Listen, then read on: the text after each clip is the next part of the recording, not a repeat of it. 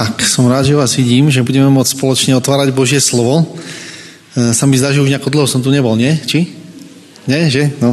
Tak, e, tak to napravíme dnes. Je síce Večera pánová malo by to byť krátke kázanie, ale neviem, či ako sa mi to podarí, takže e, bude to, tým, že to nebude príbehové kázanie, klasické, ktoré máme vždy, viete o tom, že na Večeri pánovej hovoríme o tom, ako Ježiš hoduje so svojimi učeníkmi. Samozrejme s jedlom to súvisieť bude, ale nebude to konkrétne príbeh, ale bude to téma, ktoré sa budeme venovať. To znamená, bude to vyžadovať od nás poslucháčov e, väčšiu sústredenosť. A keby sa náhodou stalo, že ideme príliš rýchlo, tak môžete zdvihnúť ruku a to ma upozorní na to, že spomalíme, dobre? Tak aby sme to všetko teda dobre stihli, tak e, môžeme hneď ísť k nášmu základnému textu, ktorý je napísaný e, u Jána e, v 6. kapitole. A u Jána v 6. kapitole Áno, Janko ma upozorní, že Rímanom 6. kapitola, ale k tomu sa ešte dostaneme. Základný text ideme do Jána 6. kapitoly a do Rímanom 6. kapitoly sa tiež dostaneme. Lebo to, keď, sme, keď Janko prečítal prvý verš, tak to väčšina z vás vyplí a už ste nepočúvali, nie? Pavel, to je zložité, tak ste povedali, ja, tak dove, čo z toho bude nakoniec. Ale dostaneme sa k tomu, dostaneme sa k tomu. Takže teraz sme u Jána v 6. kapitole, z okolností to tak vyšlo, že aj Rimanom 6. aj Ján 6. kapitola. A tam to bude verš 53. Od 53. verša čítame. Ján 6. Eh, kapitola, tam čítam od verša 53. A Ježiš im povedal, ameň, ameň vám hovorím, že ak nebudete jesť telo syna človeka a piť jeho krv, nemáte v sebe život. Kto je moje telo a pije moju krv, má väčší život a ja ho vzkriesím v posledný deň. Lebo moje telo je pravdivý pokrm a moja krv je pravdivý nápoj. Ten, kto je moje telo a pije moju krv, zostáva vo mne a ja v ňom. Ako mňa poslal ten živý otec a ako ja žijem skrze otca, tak i ten, kto mňa je, bude žiť skrze mňa. To je ten chlieb, ktorý zostúpil z neba, nie ako čo vaši otcovie jedli manu a pomreli. Ten, kto je tento chlieb, bude žiť na veky. Tí z vás, ktorí si pamätáte to, to, čo bolo napísané v Rímanom 6. kapitole, vedeli by ste mi povedať, čo majú tieto dva texty spoločné? Niekto? Vedel som, že toho Pavla nikto nebude počúvať na začiatku. Áno, smrť a život, ale áno, tam je veľká téma, veľká téma je o živote a o smrti, áno, výborne. Dobre, keď Ježiš hovoril tieto slova, o čom Ježiš hovorí?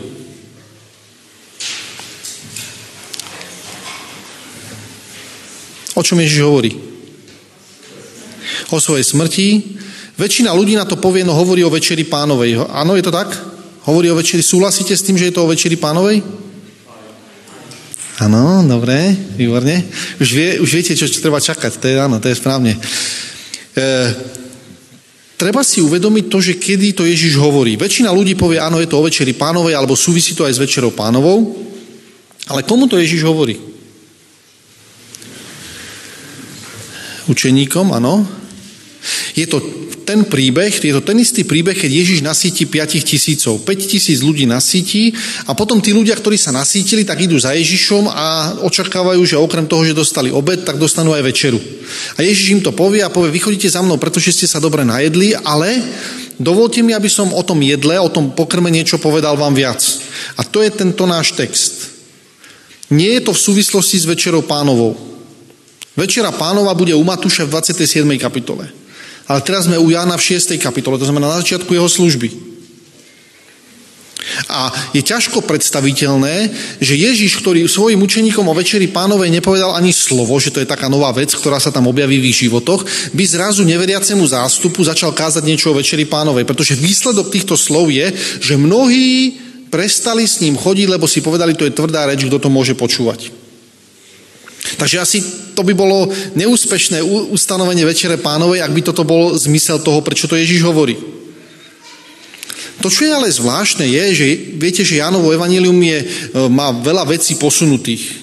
Tak napríklad aj túto vec, pretože v Jánovom evaníliu nenájdeme ani jedno slovo o tom, že Ježiš pri poslednej večeri dáva inštrukcie učeníkom, že to majú robiť na jeho pamiatku. Tam sa dozvieme o umývaní nôh, ale nič o tej večeri. Ale Ježiš to ako keby povie dávno pred tým ešte, o to, lebo ten text jasne hovorí o tom, kto je moje telo a pije moju krv, tak má v sebe život. A samozrejme správne to vzťahujeme na Večeru pánovu. A tak ako Palko správne povedal, je to aj o Večeri pánovej, áno. Ale nie len o Večeri pánovej. Ono totiž to je univerzálna záležitosť, ktorá sa týka všetkých ľudí, nie iba tých veriacich. A teraz o čom to vlastne hovorí? Takže e, to bude to, čím sa budeme dneska zaoberať. O čom tu vlastne Ježiš hovorí? Prečo hovorí, že to je životne dôležitá otázka? Dalo by sa povedať otázka života a smrti. Rovnako ako Pavel, keď potom v Korintianom v 11. kapitole príde a povie, ten, kto hodne je, tak, tak to robí pre život a ten, kto nehodne, ten robí pre smrť a odsúdenie. Takže naozaj otázka hodovania s Ježišom Kristom, sedenia pri stole, príjmanie jeho tela a jeho krvi je otázka života a smrti. Takže to, čo nás dnes čaká, je, že si to prejdeme, akým spôsobom, na čo vlastne Ježiš reaguje, prečo Ježiš toto rozpráva tomu neveriacemu zástupu a prečo to je kľúčovo dôležité nie len pre nás, ktorí chceme na jeho pamiatku robiť to, čo dneska budeme robiť, ale že to je dôležité pre každého človeka. Takže, musíme ísť tam, kde to všetko začalo. To je kde? To je kde?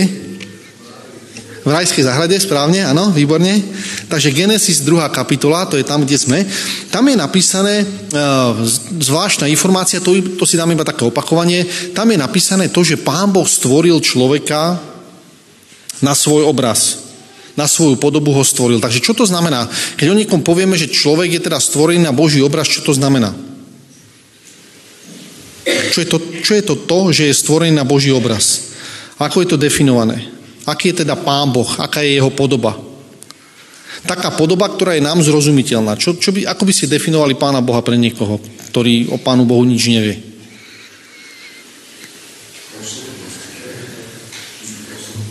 Osobnosť, no. Ako by ste definovali Pána Boha? To je Pán Boh. Vzťahová bytosť, áno, niekto povedal? Boh je láska, áno. To je taká základná charakteristika. Nájdeme to v Biblii na mno, viacerých miestach. Niekto si spomína niekde, kde je napísané, že Boh je láska? Áno, v 1. Janove, v prvom liste Janovom, 4. kapitole, tam je to 8, 8. verš, áno, výborne. Tam je napísané, že Boh je láska. Mimochodom aj veľký spor vekov, 5. diel veľkej drámy vekov, viete, ako začína s akými slovami? Tí z vás, ktorí ste to čítali, viete, ako to začína? Boh je láska. A viete, ako končí? Boh je láska, rovnako rovnako. Takže to je naozaj ako keby kľúčová dôležitá vec, od ktorej sa všetko odráža. Takže keby sme chceli povedať to, že človek je stvorený na Boží, Božiu podobu, to, čo vyjadruje Pána Boha, je to, že Pán Boh je láska. Potom príde uh, had, teda nepriateľ, mohli by sme ho nazvať nejaké zviera alebo šelma. A, a táto, táto ponúkne niečo Eve. Táto, ten, táto bytosť niečo ponúkne Eve a povie, otvoria sa vaše oči. Otvoria sa oči a budete vidieť úplne presne, budete ako bohovia, budete rozhodovať o tom, čo je dobré a čo je zlé. Vy sa pozriete na veci a poviete, toto je dobré a toto nie je dobré. To znamená, Eva už predtým mala otvorené oči, lebo videla to ovocie, že je dobré na jedenie, ale otvoria sa jej nejaké iné oči. Čo sú to za oči? Tam sa jej otvorí nejaký nový zrak, ako keby nový pohľad na vec. Čo to je? Čo sú to za oči? Aké sú to oči, čo sa jej otvoria? Aký je to zrak, ktorý získa? Pohľad. Realitu, áno, to hovoril Pálko aj e, Simeon, alebo ani, neviem, no, niekto z nich, tak realita, takže ste sa trafili, dobre, čo ešte ďalej? Otvoria sa jej oči a oni vidia čo? Vidia aj zle? Že sú nahý, áno, dobre. Toto by sme povedali, áno. Nám sa to zdá, že tie oči, ktoré sa im otvoria, že to sú pozitívne oči. Ale všimnite si, Apoštol Pavel veľmi jasne hovorí o tom, ako to je s tým zrakom. To, čo sa im otvorí, je zrak, oči aké? Ako to nazýva? To sú oči telesnej mysle. To je to, čo sa im otvorí. Apoštol Pavel. A telesná mysel je podľa Rímanom 8. kapitoly čo? Áno, nepriateľstvo voči Bohu. To, čo sa stane v rajskej záhrade, je, že oni sa na veci dívajú tak, ako sa díva Pán Boh, to znamená na začiatku. To znamená, Pán Boh je ten, ktorý e, vlastne im povie, ako sa veci majú a oni sa dívajú na svet rovnako. To je tá duchovná mysel. Vtedy sú v súlade s Pánom Bohom. Ale ako náhle zoberú z toho, začnú, to, čo sa im otvorí, sú nové oči a to je tzv. telesná mysel, ktorá vždycky toho človeka, nás, ľudí vedie k tomu, že my veci sa pozeráme na to zo svojho pohľadu. Keď si máme e, vybrať medzi niečím, tak si vždycky vyberáme to, čo sa nám páči. Keď je, nám niekto ukáže nejakú fotku, na ktorej vieme, že sme my, tak vždycky sa pozrieme na seba ako na prvého. Hej. To sú tie oči telesnej mysle, ktoré máme otvorené. A Pavel to krásne povie, to sú tie, takýto pohľad alebo tieto oči, takáto telesná mysel, to je nepriateľstvo voči Bohu. A teda už nie sú viacej, by sme mohli povedať, na Boží obraz. Pretože ten Boží obraz znamená, že Boh je láska. A títo ľudia, e, ktorí majú otvorenú túto mysel, už nie sú, nepozerajú sa na druhých ako vzťahová bytosť, nepozerajú sa s láskou, ale sami hľadajú to svoje maximálne ako keby dobro. Hej? Seba láska by sme mohli povedať. Už sa dívajú teda na to, keď sa pán Boh pýta, čo si to urobil, tak on povedal, to nie je ja, ja som v tom nevinne, to tá žena, ktorú si mi dal, žena, čo si to urobila, to nie je ja, to ten had, ktorého si v zátvorke ty stvoril. Takže už nikto nie je zodpovedný za nič, čo sa zlého deje, ale tie veci, ktoré ja mám, tie, ktoré mne sa zdajú, že sú správne a že sú dobré, tak tam to má, takto to má fungovať. A vtedy pán Boh, keď to takto prebehne celé, tak pán Boh e, povie k tomu nejaký svoj komentár. Pán Boh povie zvláštnu vec, on povie, pretože si poslúchol hlas svojej ženy, tak, čo sa stane?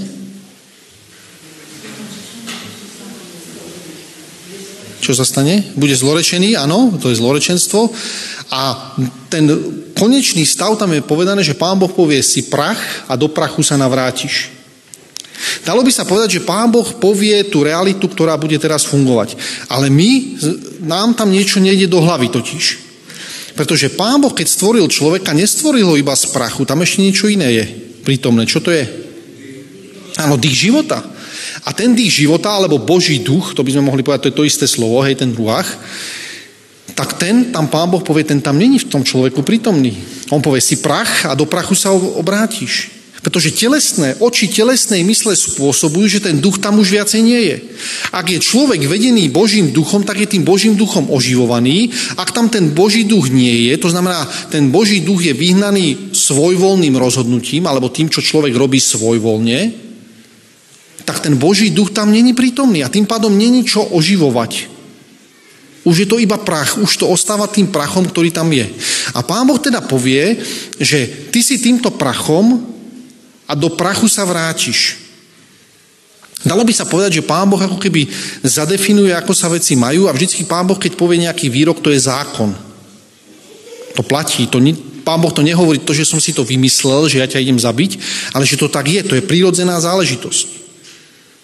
A Pán Boh povie, toto je dekret smrti, ktorý vyhlásim nad človekom. Pán Boh povedal. To platí. Všimte si, takže dalo by sa povedať teda, že Pán Boh vyniesie rozsudok smrti nad Adamom a nad Evou, nad prachovitou bytosťou, konkrétne nad telesným Adamom a Evou. Pretože existuje tam to, to riešenie, Genesis 3.15 hovorí, príde niekto a ten bude ten, ktorý zvíťazí, ten, ktorý bude žiť ako keby tým duchom a ten prinesie obnovu toho ducha do, do tvojho vnútra, aby si ty neostal ako keby mŕtvým. Takže e, keby sme to čítali zase v tom Rímanom, v 5. kapitole, tam je napísané, že koho sa týka teda ten rozsudok? Kto je tým zasiahnutý tou telesnou myslou? Kto je zasiahnutý tým hriechom z nás ľudí? Koľko? Percent? Všetci, áno. To sa týka úplne všetkých. Takže rozsudok hovorí, e, Boží, Božie slovo hovorí, musíš zomrieť. Pán Boh naozaj chce, aby sme zomreli. To je Božia vôľa. Pán Boh to povedal. No a my si povieme, hm, tak nedalo by sa s tým niečo urobiť? My nechceme zomrieť. Nedalo by sa to urobiť, nedal by sa ten náš problém tej telesnej očí, nedal by sa vyriešiť nejakým iným spôsobom ako smrťou? A pán Boh povie čo? Nedal. Nedal. Matúš, môžete e, otvoriť spolu so mnou, pretože už sa presúvame do Nového zákona. Matúš 16. kapitola, Ježiš na to veľmi pekne nadvezuje. A to je presne ten text, o ktorom sme sa, o ktorom sme sa rozprávali, ktorý nás napadne pri tom. Matúš 16. kapitola, verš 24. To je odvolávka na to, čo sa stalo v rajskej záhrade. Matúš 16. kapitola, verš 24. Vtedy Ježiš povedal svojim učeníkom, ak chce niekto prísť za mnou, nech zaprie sám seba, vezme svoj kríž a nasleduje ma. To znamená, kto ma chce nasledovať, teda zoberie svoj kríž a ide za mnou. Boh poslal Ježiša na kríž a my ho máme nasledovať. Vezmi svoj kríž. OK, dobre, berem, pane, svoj kríž. Kam ideme? Ideme na Golgotu. Ideme na Golgotu. A prečo? No tam sa zomiera na Golgote. Tam, aby si zomrel. A prečo mám zomrieť? Odplata za hriech je smrť. A prečo mám zomrieť? Verš 25. Lebo ten, kto by chcel zachrániť svoju dušu, ten ju stratí. Ale kto by pre mňa stratil svoju dušu, ten ju zachráni.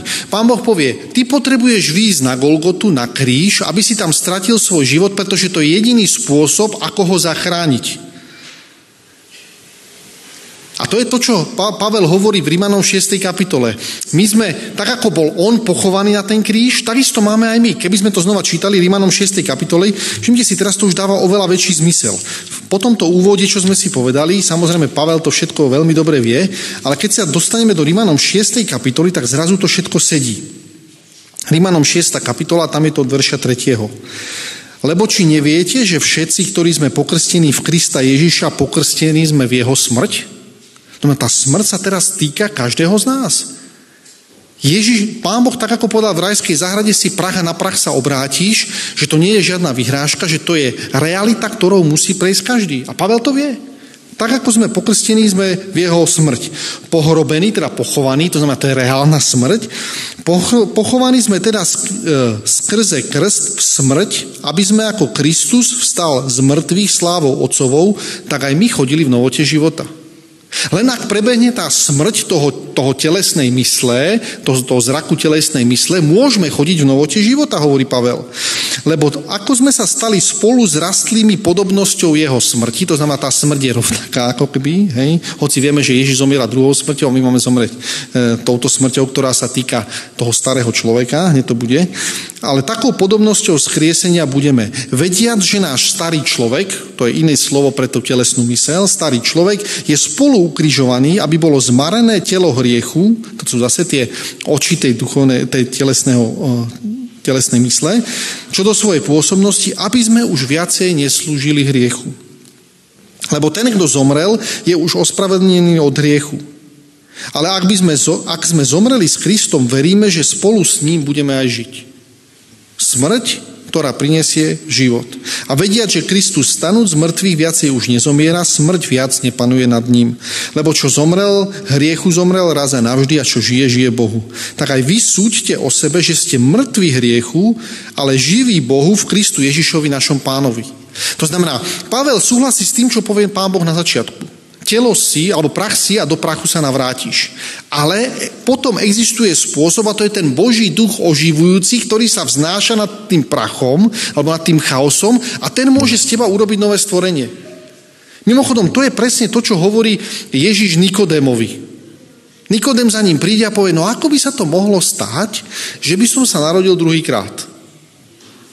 Teda, a že, že by som bol ako občanom toho Božieho kráľovstva. A Ježiš mu povie, musíš sa narodiť druhýkrát. Čo to znamená? My to tam nečítame v tom texte, ale to znamená, že na to, aby som sa mohol nahodiť druhýkrát, musím najprv zomrieť a potom sa môžem narožiť druhýkrát. To je prirodzený chod veci, tak ako to funguje. A Ježiš samozrejme hovorí u Jána v, 13, v 3. kapitole 16. verši Nikodemovi, pán Boh chce, aby všetky tak miloval svet, že dal svojho syna, aby každý, kto verí v Neho, nezahynul. To povie tomu istému Nikodémovi, ktorý mu povie, vieš čo, musíš zahynúť a potom môžeš ožiť. A teraz povie, pán Boh chce, aby nikto nezahynul a, dôvo, a teda spôsob, akým to urobí, je, že potrebuješ zomrieť. Zjavenie 20. kapitola, verš 4. Všimte si, aký máme teraz ping-pong. Ale nikto sa nemôže stiažovať, že sme nepokryli celú Bibliu, nie? Od Genesis 1 až po zjavenie 20. Tak. Zjavenie 20. kapitola, 4. Štvrtý verš. Ján tomu rozumie rovnako. Videl som tróny a posadali si na ne, dal sa im súd a videl som i duše postínaných pre svedectvo Ježišovo a pre slovo Božie, ktorí sa neklaňali šelme a jej obrazu, neprijali znamenie na svoje čelo ani na svoju ruku a ožili a kráľovali s Kristom tisíc rokov, ale ostatní mŕtvi neožili, až sa dokoná tisíc rokov, to je to prvé vzkriesenie. A teraz Blahoslavený a svetý, kto má podiel na prvom skriesení, nad tými druhá smrť nemá moc. Títo ľudia zomreli, dalo by sa povedať, zomreli sami sebe, vrátili sa do toho prachu, tá prachovitá bytosť sa vrátila do prachu, kde má byť a nad nimi už druhá smrť nemá, nemá moc. Teda dôvodom, prečo Pán Boh chce, aby sme zomreli, je to, aby sme mohli žiť. To je ten paradox. To je to, čo sme tam čítali v tom 25. verši. Kto by chcel zachrániť svoju dušu, ten ju stratí. Ale kto by ju stratil, my tam dodáme samozrejme v tom texte je napísané pre mňa, tak ju ako keby získal. A o čom to Ježiš hovorí? Väčšina mi povie, no tak to je tá mučenická smrť. Tí, ktorí zomrú takou mučenickou smrťou, tak tých sa to týka. Ale všimte si, ono to je viac ako len tá mučenická smrť. Viacej. Keď si čítame o Evanelia, tak Ježiš o mučenickej smrti hovorí možno 10 krát menej ako o tom, čo to znamená e, zomrieť starému človeku a žiť v novote života. Oveľa viacej hovorí o tomto, o takejto forme smrti, ako o smrti mučenickej smrti. Že to by bol nejaká zásluha, pre ktorú pán Boh by sa tešil a povedal si, no ty si to zaslúžil, tak nech sa páči, otváram ti bo, bo, dvere Božieho kráľovstva hovorí o smrti vlastného ja viac ako o smrti mučeníckej. Neotročenie hriechu, živote v novote a ako o vonkajšom prenasledovaní. To sú tí, tam sme čítali v zjavení 20. kapitole, že neprijali znamenie ani na čelo, ani na svoju ruku. Tí chodia v novote života, oni zomreli. A teraz eh, nad týmito nemá teda, eh, teda smrť moc, a Ježiš nás teda uvádza do toho obrazu, ak stratíme svoj život, tak ho získame, ak zomrieme, tak budeme žiť, pretože budeme môcť byť s Kristom znovu zrodení. A to je podstatná záležitosť. A teraz otázka je, prečo Ježiš chce teda, aby sme zomreli? Prečo chce? Má to nejaký praktický význam? Má či nemá? Má. My sme hovorili v sobotnej škole o, tom, o tej dobe súženia. Spomínajte si. A zjavenie 13. kapitola, e, v zjavení 13. kapitoly, na budúce budeme mať dosť z Daniela, teraz budeme mať zo zjavenia trošku. Zjavenie 13. kapitola, tam je v 15. verši napísaný veľmi známy text, ktorý veľmi dobre poznáme. A bolo jej dané, aby dala ducha obrazu šelmy, aby aj hovoril obraz šelmy, aj aby urobila to, aby všetci, ktorí sa neklaňali obrazu šelmy, boli pobytí. Toto je druhý dekrét smrti. Prvý dekrét smrti bol ten, ktorý pán Boh vyhlásil nad človekom o tom prachu. To znamená, pán Boh má svoj rozsudok smrti a šelma, alebo satan, má svoj rozsudok smrti. Každý má svoj. A teraz, Pán Boh chce, aby sme zomreli smrťou skôr, ako príde tento druhý rozsudok smrti. Viete prečo? Lebo na mŕtvého už nemá žiadny účinok. Pán Boh chce, aby sme zomreli tomu, ducho, tomu telesnému človeku a keď príde tento druhý rozsudok smrti satanov, tak na mŕtvych už nemá účinok. Niekedy, neviem, ja niekedy som mal taký pocit, keď som čítal zjavenie a to, súženie, ktorého nebolo od počiatku sveta, už to tam celé takto bolo tak napínavé tam celé, že som si povedal, Pane Bože, toho by som sa nechcel dožiť. Kto z vás má takú podobnú myšlienku? Toho by som sa nechcel dožiť. No to je presne to, čo Ježiš od nás chce. Toho sa nemáš dožiť proste. Ak tam totiž, ak e- existuje čo i len malý kúsok mňa vo chvíli, keď príde súženie, ak žije čo i len ten maličký put seba záchovy svojho vlastného života, tak na mňa má ten dekret smrti efekt. Ak som mŕtvý v Kristovi a už nežijem ja, ale žije vo mne Kristus, tak Satan môže vydávať dekrety, aké chce a ja už nežijem ja, ale žije Pán Boh. Mňa sa to netýka, ten dekret smrti sa ma netýka. Ale vo chvíli, keď človek len malilinký, malilinký, malilinký, malilinká vec v mojom vnútri žije, tak to na mňa má efekt. A to je to, že niekto príde a povie, no pred tvojimi očami deti ti zabijem. Ak už nežijem ja, ale žije vo mne Kristus, tak poviem, poručeno Pánu Bohu. Ak poviem, e, ak žije čo len malý linký kúsok vo mne, tak poviem, no vieš čo, poďme to nejako urobiť, jo, ešte toto urobíme. No mohol by si, mohol by si e, nám ukázať, že, na, že stojíš na našej strane, že by si nám nejakých bratov povedal. No dobre, tak dobre, tak to urobím. Čo je len maličký kúsok. A všimte si, tam je to napísané. To súženie spočíva v tom, že brat bude zrádzať brata.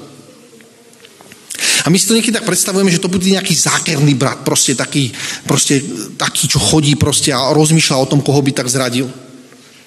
Ale ten obraz, ktorý tam je, ukazuje na to, že e, to nemusí byť žiadny zákerný brat. To je iba brat, ktorý chodí do zboru takisto ako ja, ktorý, ale v ktorom ešte trošku málo toho, toho vlastného ja žije. A vtedy, keď príde do tuhého, tak ten brat povie, no vieš čo, ale nehnevaj sa na mňa, ale toto nám prikázali, hej? Toto je to, čo nám nariadili, to, my to musíme rešpektovať, to sa nedá inakšie. Čo je len maličká vec, ktorá príde, ak tam žije čo je len maličký kúsok vlastného ja, tak keď príde dekret smrti, tak má na mňa účinok. Ak ži- nežijem ja, ale žije vo mne Kristus, tak nemá účinok. Ježiš skôr ako príde tento satanov dekret smrti, chce, aby sme boli všetci mŕtvi. To je jasná vec. Pán Boh chce, aby sme boli mŕtvi. Dobre, ideme ďalej. Akým spôsobom sa prejaví to, že už nežijem ja, ale žije vo mne Kristus? Ako sa to prejaví? Existuje nejaký dôkaz alebo nejaký prejav toho, že, že sme zomreli sami sebe? Existuje nejaký prejav? Alebo nejaký, nejaký uh, indikátor toho? Strach, áno, že láska vyháňa strach. Dobre, k tomu sa dostaneme.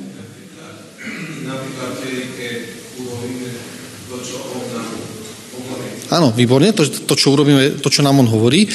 A ešte, ešte existuje nejaký dôkaz o tom, že už nežijeme my sami, ale že žijeme z Božieho ducha? To už som trošku pomohol, áno, výborne, správne. Láska, áno, to je jedno z tých ovocí ducha. Samozrejme, to je to, že prinášame ovocie. Ježiš to u Jána v 15. kapitole hovorí veľmi jasne. Ak vy ako letorasty ostávate v ňom, už nežijete teda vy, ale že tu celý život čerpáte od neho, tak budete nosiť veľa ovocia. A Ježiš potom ešte tomu dodá, môj otec to striha všetko preto, aby sa prinieslo ešte viacej ovocia. A samozrejme v Galatianom 5. kapitola vieme, tam je ovocie ducha, to znamená, to je, to, to je prejav toho, keď žijeme pod, pod vplyvom Božieho ducha a potom je tam aj prejav toho, keď žijeme pod vplyvom tela, hej, alebo tej telesnej mysle, tam sú tie hnevy, zvady, škriepky a tak ďalej, to nečítame, lebo to sa nám zdá tak nepekné, hej, ale to sú ako keby dve možnosti iba. Ak žijeme z Božieho ducha, tak na nás rastie to ovocie a to, to ovocie je to, ako ste správne povedali, láska, radosť, pokoj, dobrota, dobrotivosť, vernosť, krotkosť, zdržanlivosť. To je to ovocie ducha. Na druhej strane sú tie škriepky, sváry a tak ďalej, hnevy, vraždy, závisti a môžete si to tam doplniť všetko, čo tam je. To sú ako keby dve možnosti. To je lakmusový papierik toho, či žijem z Božieho ducha, alebo nežijem. Či žijem sám zo seba, alebo či žijem z Božieho ducha. Dobre, takže Ovocie, výhodou toho ovocia je v tom, že vidíme, že to není výsledkom našej vlastnej snahy. My to ovocie nikdy do seba nevieme priniesť. Hej. My keď chceme o, nejaké ovocie doniesť, tak musíme ostávať v ňom. To je prirodzený dôsledok toho. Ale, a ešte pokračujeme ďalej, to ešte nie je koniec. Ešte pokračujeme na ďalšiu úroveň. Prvá úroveň bola to, že potrebujeme zomrieť preto, aby dekret smrti na nás nemal účinok, pretože sme mŕtvi. Druhý ten je, že ovocie je vlastne ako keby lakmusovým papierikom toho, či sme živí alebo či sme mŕtvi. A teraz, čo sa stane vo chvíli, akým spôsobom otestujete, či to ovocie je dobré alebo nedobré? Či to ovocie je správne, pravé ovocie alebo nie. Lebo každý z nás si môže povedať, no tak ja mám ovocie ducha, však pozri, aký som radostný, pozri, aký som pokojný, pozri, aký som e, obetavý pre ostatných ľudí. To všetko krásne ovocie ducha. Prosím vás, kedy sa spozná to ovocie? Ako sa testuje to ovocie? Dobre. Keď ho zjeme, áno, keď ho zjeme, dobre. No, v životných skúškach. Všimte si, to, čo sa urobí s tým ovocím je, o tých, hovoríme o tom víne, sa, teda o, tých, o tom hrozne, sa odstrihne a uloží sa kam? Uloží sa do lisu, preto aby z toho bol užitok, tak aby sa to dalo uchovať a vyjde z toho nejaká šťava. Ten lis, to je symbol toho, že tam sa testuje to ovocie. A že v tom lise, to, čo si povedala Martuška, tie skúšky života, až vtedy, keď to pritlačí, tak vtedy začína z, nie, z nás niečo tiecť. A to, čo môže z ľudí vytiec, sú dva druhy šťavy. To je aká šťava? Jaká šťava z nás vytečie to ovocie? Jedno, a druhé ovocie. Jaká? Sladká a kyslá, dobre? Niečo lepšie, teologicky. Ešte tretie. Ty... No, no, no, dobre. To nie je tretia, to je práve druhá. No, trpká, áno. Keď je to ovocie, keď je to ovocie skysnuté, tá šťava, tak to je jedna, to sa ako volá, to skysnuté ovocie? Dobre, dobre, dobre, dobre, dobre. Čo? To čo povedal? Čo? Víno, áno, víno. Počkajte, kde sme zase? Slovičko víno, hej? Nie len tu, ale ešte aj v zjavení, hej? Na jednej strane je nekvasená, hroznová šťava a je to čistá, pretože neobsahuje žiadny kvas a, a kvas znamená čo? Riech. A druhé je? A druhé, druhé je čo? Druhé je víno. Jedno, jedna tá nekvasená hroznová šťava patrí komu? Áno, baránkovi, alebo to je tá božia, to je tá čistá, nepoškodená šťava. A druhá šťava patrí komu? To je tá čaša, ktorá je plná toho vína, ktoré patrí komu? Víno Babylonu, že?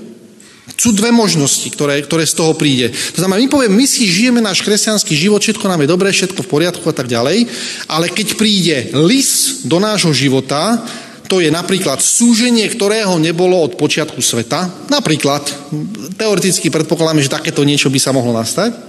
Súženie, ktoré nebolo od počiatku sveta, tak vtedy sa ukáže, aké to ovocie je. Či z nás vytečie víno babylonské, alebo z nás vytečie čistá hroznová šťava, v ktorej nie je ani štipku kvasu. A Ján hovorí na podnet Ježiša veľmi jasne. On povie, oni majú opraté svoje rúcha v krvi baránkovej, nie v nich poškvrny. To je čistá hroznová šťava. Preto pijeme čistú hroznovú šťavu a nie víno.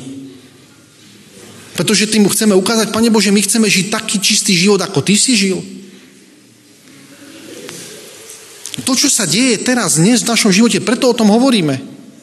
Pretože ak budeme chcieť zomrieť vtedy, keď vyjde e, dekret smrti, vtedy je neskoro. Ak je v nás čo i len trochu života, všimte si, tým, čo my pijeme, tým sa udržujeme pri živote. To je ďalší bod. Všimte si, ako teraz klesáme. Všimte si, ako všetko veci spolu súvisia. To, čo pijeme, tým sa udržujeme. Na jednej strane je napísané, že Pán Boh má čašu, v ktorej je naliaté, naliatá tá hroznová šťava, ktorá sa volá víno Božieho hnevu správne a na druhej strane je víno neriedené, víno hnevu Babylonov. Obidva sú hnevy. A teraz otázka je to, že teda sú to veľmi podobné. Jedno je síce nekvasená šťava, ale je obsahuje hnev a druhé je e, skvasené víno a tiež obsahuje ten hnev. Prosím vás, čo je to Boží hnev? Biblický text. Čo je, Boží, čo je Božím hnevom? Spravodlivosť a biblický text? Ktorú knihu dneska najviac citujeme? Ktorú? O, zjavenie. A ešte, dobre, druhú. Rimanom, správne. Rimanom prvá kapitola, čo tam je napísané? O Božom hneve? Rimanom prvá kapitola, verš 18, čo tam je napísané? Hnev Boží sa zjavuje z neba na každého bezbožníka a toho, ktorý činí neprávosť. Áno? Áno? Nie, nepozerajte na mňa, pozrite do Biblie, či som to prečítal správne. Čo tam je napísané? Lebo hnev Boží sa zjavuje na každého bezbožníka a každého, ktorý činí neprávosť, áno? Tak protestujte, prosím vás. Čo tam je napísané? Tam je napísané, že zjavuje sa na každú bezbožnosť a neprávosť u ľudí. Podstata Božieho hnevu je zameraná proti hriechu, nie proti človeku. Podstata hnevu Babylona je zameraná proti čomu? Satan obchádza ako rev levúci, hľadá koho by zožral. S obrovskou zlosťou ide a vyniesie rozsudok smrti nad tým, ktorí zachovajú Božie slovo. Ohavnosť pustošenia, mimochodom. Podľa Matúša 24. kapitoly. To sú dve rozdielne hnevy. Jeden hnev je proti nespravodlivosti, proti e, bezbožnosti a neprávosti, ktorá sa deje v mojom vnútri predovšetkým. A to je skutočný Boží hnev. Ak ja dneska zoberiem večeru pánovu a dám si tú e, čistú, nekvasenú hroznovú šťavu, tak potom s rovnakým zápalom, ako Ježiš vyháňa peňazomencov z chrámu, budem e, ja presadzovať svetosť vo svojom vlastnom živote. Pretože Ježiš nie z hnevu vyhadzuje tých ľudí. On sa na nich nehnevá, on im neubližuje tým ľuďom. On iba povie, toto tu nepatrí. Na, na, opačnom, na opačnej sfére je eh, hnev Babylona, víno babylonské, ktoré spôsobuje, že ja sa hnevám na ostatných ľudí, ktorí sú okolo mňa. Tento mi urobil to, tento mi urobil tento, to, tento s tým sa nebavím. To je realita vína hnevu Babylona. Zamerané na ľudí. Boží hnev je zameraný na neprávosť a na hriech, to, čo nás oddeluje na ten kvas, ale hnev Babylona je zameraný na ľudí. Hľada, koho by zožral. Je to zamerané proti ľuďom. To sú tie dve rozdielne poháre. A všimnite si, Ježiš povie, že ten, kto pije moju krv, je, môj, je moje telo a poje moju krv, tak tento robí pre, pre život, pre väčší život. A takisto ako Ježiš, napriek tomu, čo mu všetci ľudia robili, hej, tam pod krížom a, a na kríži, tak napriek tomu z neho nevytieklo ani kvapka hnevu Babylona, ani kvapočka. Satan sa snaží Ježiša nahnevať. Aby Ježiš povedal, tak dosť proste, čo ste sa zbláznili, tak toto nebude. Toto keby sa do Satanovi podarilo, tak je vyhraté. Pretože znamená, aha, tak ty máš víno spasené, ty tu rozprávaš niečo o hroznové šťave, o čistote. A poď, ty sa hneváš na tých ľudí, ktorí si stvoril. To je nula bodov, dobre, môžeš už ísť dole, koniec scény. Tam ide o to, aby Ježiš ani trošku sa nenahneval na tých, ktorí mu robili zle.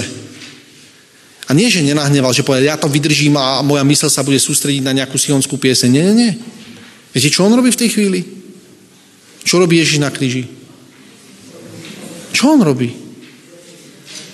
On povie, nepočítaj im túto neprávosť. A viete, čo tým chcel povedať? No niekomu musí byť tá neprávosť započítaná, tak komu? Tak Ježiš povie, tak mne ju započítaj. Týmto ju nepočítaj, ale mne ju započítaj. Ani štipka hnevy. Všimte si, teraz počúvate to slovo. Boh je láska. Boh je láska. Láska znamená, áno, hnev proti každej neprávosti, pretože to, čo je neprávo, znamená, že tam není prítomná Božia láska. To preto je ten Boží hnev. Boží hnev proti nespravodlivosti, proti bezbožnosti, ktorá je v mojom vnútri ktorá mi bráni žiť ten život taký, ako žil Kristus, ktorá mi bráni tomu, aby Duch Svetý bol v mojom vnútri prítomný. To je ten problém. Na druhej strane hnev Babylonu, ten, kto usrkáva už dneska, tak sa udržuje pri živote ten starý človek. Viete o tom?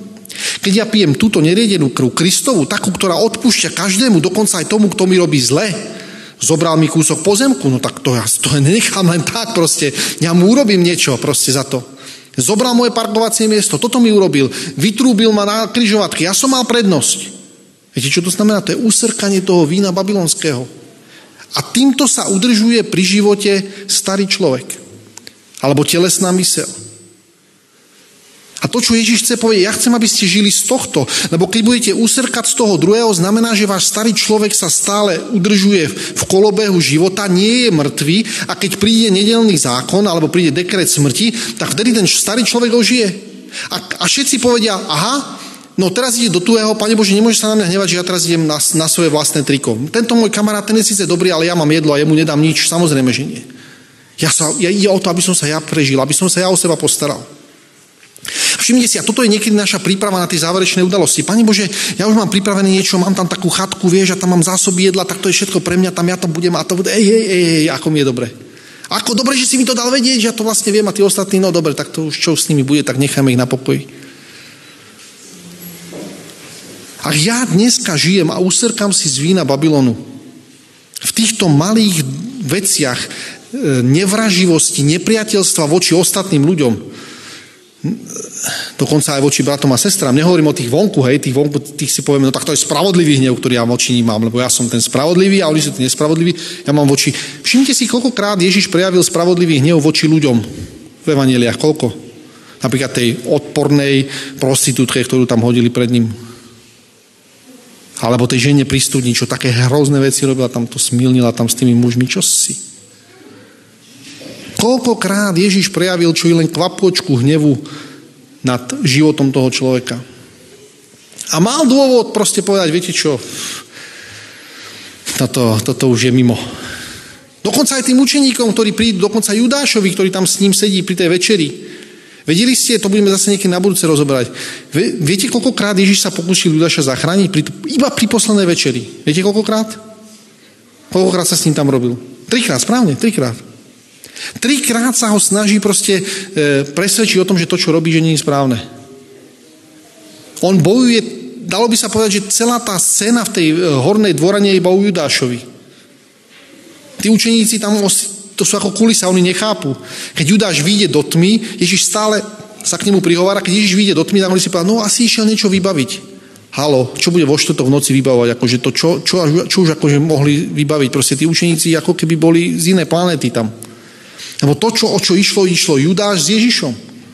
Trikrát Ježiš mu, a, a nepovie tak, že viete čo, vážený, musím vám povedať jedno tajomstvo. Judáš, tuto, tento chlapík, tento chce urobiť nejaké nie úplne pekné veci, takže Judáš, no, no, no, no, no.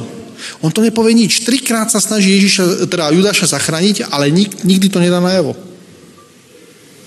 Všimnite si, o čom, o čom to je. A teda, buď žijem z tohto vína, to je ten Kristov charakter vo mne, alebo si usrkám z toho vína toho Babylonu. To je ten neriedený, to je ten hnev, ktorý v každej chvíli, v každej situácii spôsobuje to, že ja sa správam nepriateľsky voči, voči druhým ľuďom.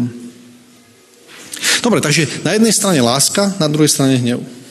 Skutočná láska znamená, samozrejme obsahuje aj ten prvok toho, že nežijem ako keby tak, ako ja si chcem, ale žijem z lásky k Bohu, pretože to je naplnením toho zákona. Láska k Bohu a láska k tomu blížnemu. Dobre, a ideme do finále. Hej? Takže finále. Ak som zomrel v Kristovi, potom počas tých vecí, ktorí sa dejú okolo mňa, tých záverečných udalostí, Viete, čo sa so mnou deje? Odpočívam v pokoji. To píšu všetci na tých hroboch, že nie? Viete, čo bude poslednou tou skúškou, na ktorej sa budú lámať veci? Posledná skúška, čo je Božia pečať a čo je znamenie šelmy, viete, čo je? Odpočívam v pokoji. Sobota. Sobota je svedectvom o tom, že už nežijem ja, ale žije vo mne Kristus. To nie je to, že ja v sobotu prídem do zboru a teraz som tu, aha, dobre, tak už ma vidíte. Sobota je znamením Božím, že nežijem ja, ale že odpočívam v pokoji. A kto je ten pokoj? A kto je ten odpočinok? Všimnite si, naši bratia charizmatici povedali, no odpočinok, ja som našiel odpočinok v Kristovi a teraz si môžem robiť, čo chcem. Aha, dobre. Dobre, dobre, fajn, dobre. Niekedy na budúce sa môžeme ešte potom porozprávať. Všimnite si, Kristus je sobota, áno. Kristus je ten pokoj, áno. A ja odpočívam v ňom, lebo už nežijem ja, ale žije vo mne Kristus. Nie formálne zachovanie soboty, ale sobota, ktorá ma prestúpila, ktorá ukazuje na tom aj svedectvom o tom, že už nežijem ja, ale žije vo mne Kristus. Sobota není o tom, čo ja robím a čo nerobím, ale to, že odpočívam v Bohu. Že Boh odpočíva, ja som sa k jeho odpočinku pridal tým, že odpočívam s ním. To není o mojich záležitostiach, ktoré robím. Som mŕtvý v Kristovi a teda odpočívam v pokoji, v pokoji, ktorý nemôže dať tento svet, napriek tomu, že sa okolo mňa deje prenasledovanie, ktoré nebolo od počiatku sveta. Niekto si povie, no kým to, kým to príde, tak my už potom sa nejako pripravíme na to a už to bude potom dobré a už to potom zvládneme. Tak už niekto je tu, no však už nech prídu ten nedelný zákon, my sme už pripravení, pane, tak ja neviem, na čo čakáš, ako, že nechápem proste, a my sme tu už pripravení, my všetko vieme. Poradie tých záverečných udalostí tu máme ako, ako na rukave, my sme pripravení, len poď s tým. Viete, na čo pán Boh čaká? nechce, aby nikto zahynul. A my si povieme, no tak to tí ľudia, čo nepočuli. Viete, viete, že prvýkrát sa to týka nie tých ľudí, čo sú tam vonku, ale že nášho srdca, lebo my stále ešte e, tak tajne, keď nás nikto nevidí, usrkáme z vína Babylonu. A to nehovorím ako, že ja iba o vás, to hovorím o sebe. Vtedy, keď moja dcera príde za mnou a odvráva mi, pretože je v tom veku, kedy už má pocit, že už na, na mňa má teda, a ja namiesto toho, aby som z lásky k nej pristúpil, tak si vo mne vybuble hnev, že si poviem, ona si dovolila voči mojej autorite vystúpiť. Tak to nie. Ja jej teraz ukážem svoju silu. Viete, čo to znamená?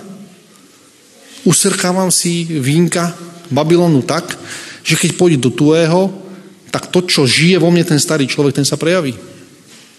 Vtedy tam Všimnite si, Ježiš povie, bude zrádzať brat z brata. A my si povieme, to sú tí zákerní, tí darebáci. Nie, nie, nie. Brat brata to je ten úplne ten normálny brat, ktorý ide, číta tú Bibliu, študuje sobotnú školu, všetko má popočiarkované, všetko funguje na 100% ako má. Jediný problém je, že malinko z jeho ja ešte žije.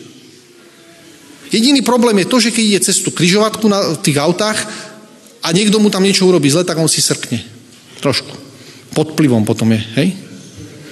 A to je problém. To ešte stále žije. A Ježiš povie, ak to takto, ak, ži, ak piješ toto, tak potom už nežiješ ty, ale žiješ vo mne, ži, žijem v tebe ja. Starý človek sa potrebuje vrátiť do prachu, z ktorého pochádza. Telesná mysel sa potrebuje obnoviť dôverou voči Pánu Bohu. Tak, ktorého textu sme sa ešte v Biblii nedotkli? Matúš 5. kapitola, verš, na konci 5. kapitoly, to je kázanie na vrchu, Ježiš hovorí takú zvláštnu vec. Dobre hovorte o tých, ktorí vás preklinajú, dobrorečte im.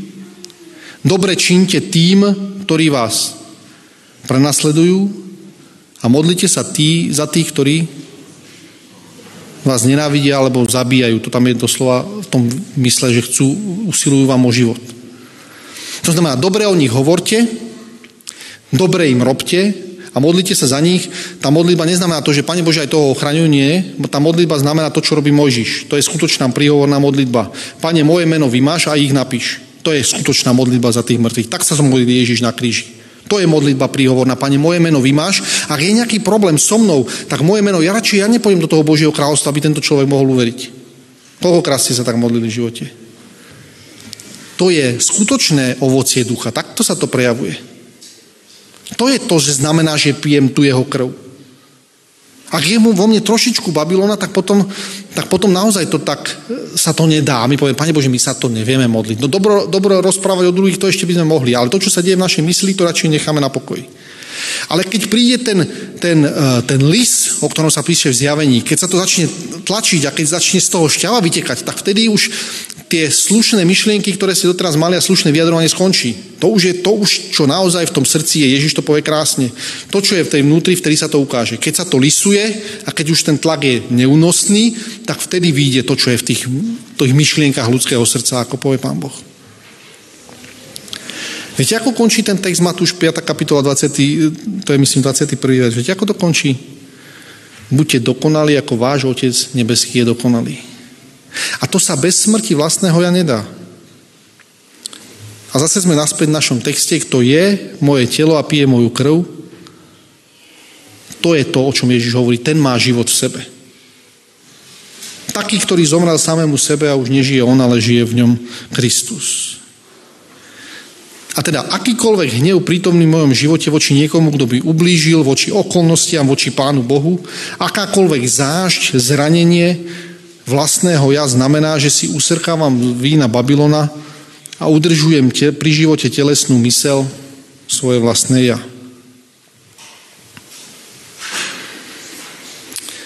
A nie je divu, že Ježiš v Matúšovi 24. kapitole, tam sme boli síce dneska, ale aby sme to naozaj celé pokryli, Ježiš povie, vychladne láska mnohých. Viete, prečo vychladne tá láska? Neprávosť bude rozmnožená, áno? A tá neprávo znamená to, že proste už nikto nebude ochotný piť z toho kalichu, ale každý si zoberie ten kalich vína Babylonu. To je to, čo spôsobuje ochladnutie lásky. Na jednej strane láska, ktorá sa volá, ktorá je sebeobetujúca, ako to urobil Ježiš Kristus, na druhej strane je hnev Babylona. A dnešná doba je viac ako kedykoľvek predtým charakterizovaná, že to je doba hnevu. V angličtine majú také krásne spojenie the age of rage. V angličtine to znie tak. To je doba hnevu, ale nie hneva takého obyčajného hnevu, ale hnevu, kedy človek dokáže na základe toho, že sa mi niečo nepodarilo, dlhšie stojím v aute, vyťahnuť pištol a zastreliť toho vodiča pred sebou, aj keď to nemá žiadny zmysel, lebo tá kolona má 15 kilometrov. To je proste to, že keď si človek povie, ale to si prečo urobil, to bol čo za skrat, čo, čo stalo vlastne. To je ono. Tie okolnosti života, ktoré sa môžu a ktoré sa vyskytnú, spôsobia to, že ja som ochotný obetovať kohokoľvek preto, aby ja som si nejakým spôsobom pomohol. Všimte si, a to je práca, to je práca nepriateľa. A tak, ak láska mnohých vychladne, tak vychladne, pretože toho, čo pijú. Ten život ako keby chladnúca mŕtvol, aby sme mohli povedať, tam není prítomná. Ale ak pijeme lásku, ktorá je skutočne Božia láska, toho, ktorá znamená príjmať všetkých ostatných, ktorí sú okolo mňa, odpúšťať a nesrkať z toho vína z druhej strany ani kvapočku, tak potom aj dnešná večera pánova splní svoj účel.